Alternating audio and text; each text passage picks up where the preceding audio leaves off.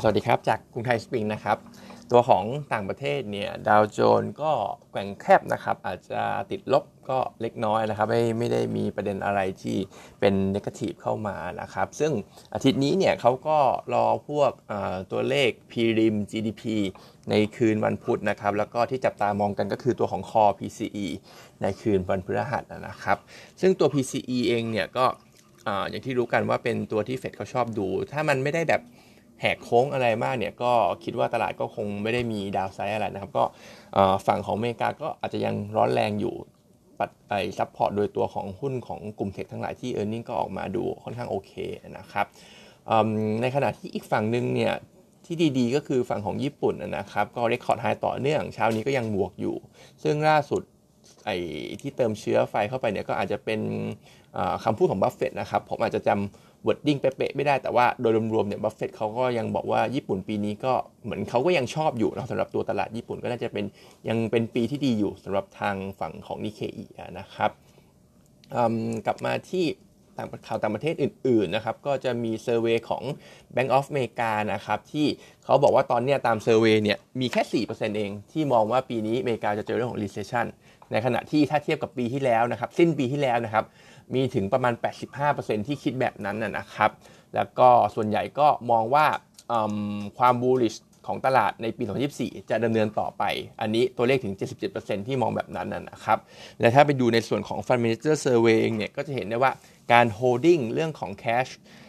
ปรับตัวลดลงนะครับ แล้วก็ไปใส่ใน equity เยอะ ซึ่งใน equity เนี่ย ส่วนใหญ่ก็จะถือครองพวกกลุ่มของ 7 นางฟ้าค่อนข้างเยอะด้วยนะครับ เพราะฉะนั้นโดยรวมๆก็ต้องบอกว่า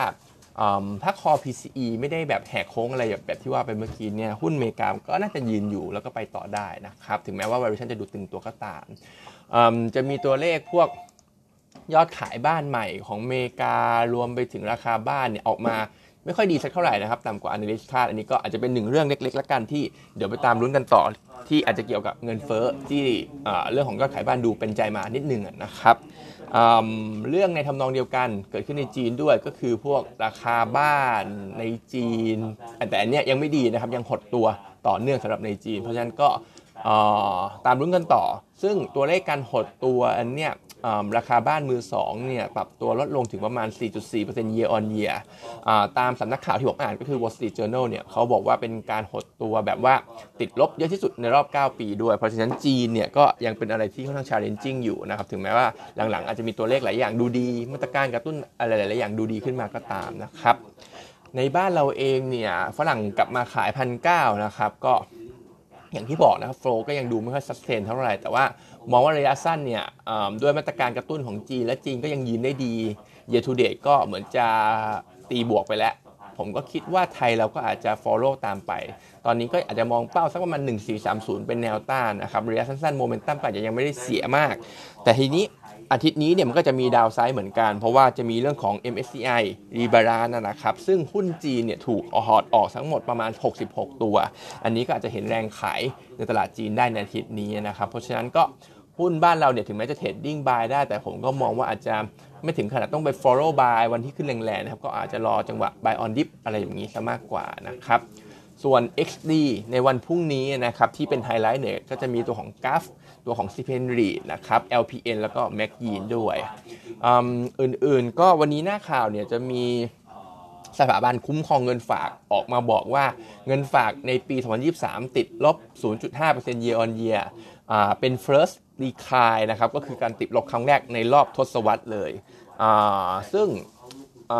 ส่วนใหญ่เนี่ยไอ้ที่หายไปเนี่ยก็คือพวก tier ล่างก็คือต่ำกว่า 1 ล้านบาท พวกนี้ก็เอาไปใช้จ่ายในเรื่องของสภาพคล่องต้องเบิกเงินออกมานะครับในขณะที่ tier บนก็คือมากกว่า 10 ล้านบาท พวกนี้ก็ไปหายิวผลตอบแทนที่สูงขึ้น อย่างเช่นพวกในทองคำในบอลใน real estate นะครับส่วน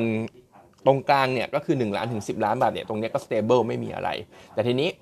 ข่าวนี้มันก็อาจจะเข้าทางจากที่ analyst ของอ่า strategist ของเราคุณนัทเนี่ยเคยว่าไปนะครับว่าแบงก์เนี่ยมีโอกาสที่จะปรับตัวของอ่า deposit rate เพิ่มขึ้น ซึ่งถ้าปรับเพิ่มขึ้นเนี่ยเพื่อที่จะดึงดูดเม็ดเงินเข้ามาในระบบเงินฝากของแบงก์เนี่ยตรงนี้ก็อาจจะเป็นตัวภาพที่กดดันนิมนะครับซึ่งก่อนหน้านี้ที่เราบอกเนี่ยเพราะว่าก็ การที่รัฐบาลต้อง issue ตัวพวกพันธบัตรออกมาเยอะเนี่ยก็อาจจะเห็นพวกเงินฝากเนี่ยไหลออกไปซื้อไปหาผลตอบแทนที่สูงขึ้น อย่างพวกบอลของสักบอลของรัฐบาลแบบที่เคยว่าไปนะเพราะฉะนั้นก็เป็นอีกเรื่องหนึ่งแล้วกันที่เราเตือนไว้ก่อนว่า outlook กลุ่มแบงก์อาจจะยังเราอาจจะยังไม่ได้ชอบสักเท่าไหร่ในกลุ่มนี้นะครับ ส่วน paper นะครับก็จะมีตัวของ Master Master เนี่ยประกาศงบออกมา quarter สี่ก็ โต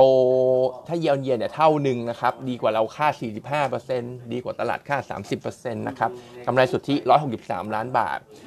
ซึ่งหลักๆเนี่ยหนุนโดย Cost Margin นะครับ Cost Margin เนี่ยมันมีเรื่องของค่าธรรมเนียมที่เขาต้องจ่ายให้สถาบันอบรมแพทย์ศัลยกรรมประเทศเกาหลีเนี่ยมันจบไปเรียบร้อยแล้ว สิ้นสุดล้วหลังจากนี้ก็ไม่ต้องจ่ายแล้ว เพราะฉะนั้นก็เลยทำให้เรื่องของ Margin เนี่ยปรับตัวขึ้นมาดีขึ้นนะครับ ทั้งปีเอง Master เองเนี่ยก็โตระเบิดเหมือนกันนะครับ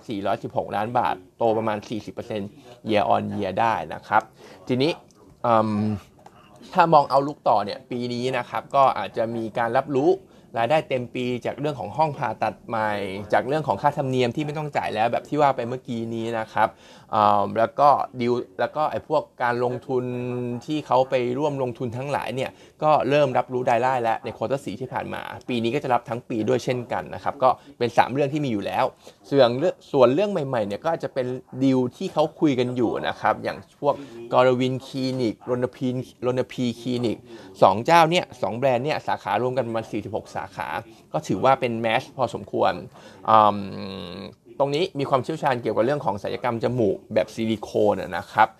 เพราะฉะนั้นก็มองว่าเป็นเรื่องที่ดีแหละ แต่ว่าติดนิดนึงก็คือการถือหุ้นเนี่ยอาจจะการการคุยกันเนี่ยว่าจะถือหุ้นเนี่ยไม่ไม่ได้ไม่ได้ดูเยอะสักเท่าไหร่นะครับเขาบอกว่าอาจจะลงทุนสักประมาณ 15% 20%ประมาณนี้นะครับไม่เกินนะครับ เพราะฉะนั้นเนี่ย contribution ก็อาจจะไม่ได้สูงมากก็ คุยคุยกันอยู่นะครับทำดิวดิลิเจนกันอยู่ แล้วก็อีกอันนึงเนี่ยก็คือบริษัทที่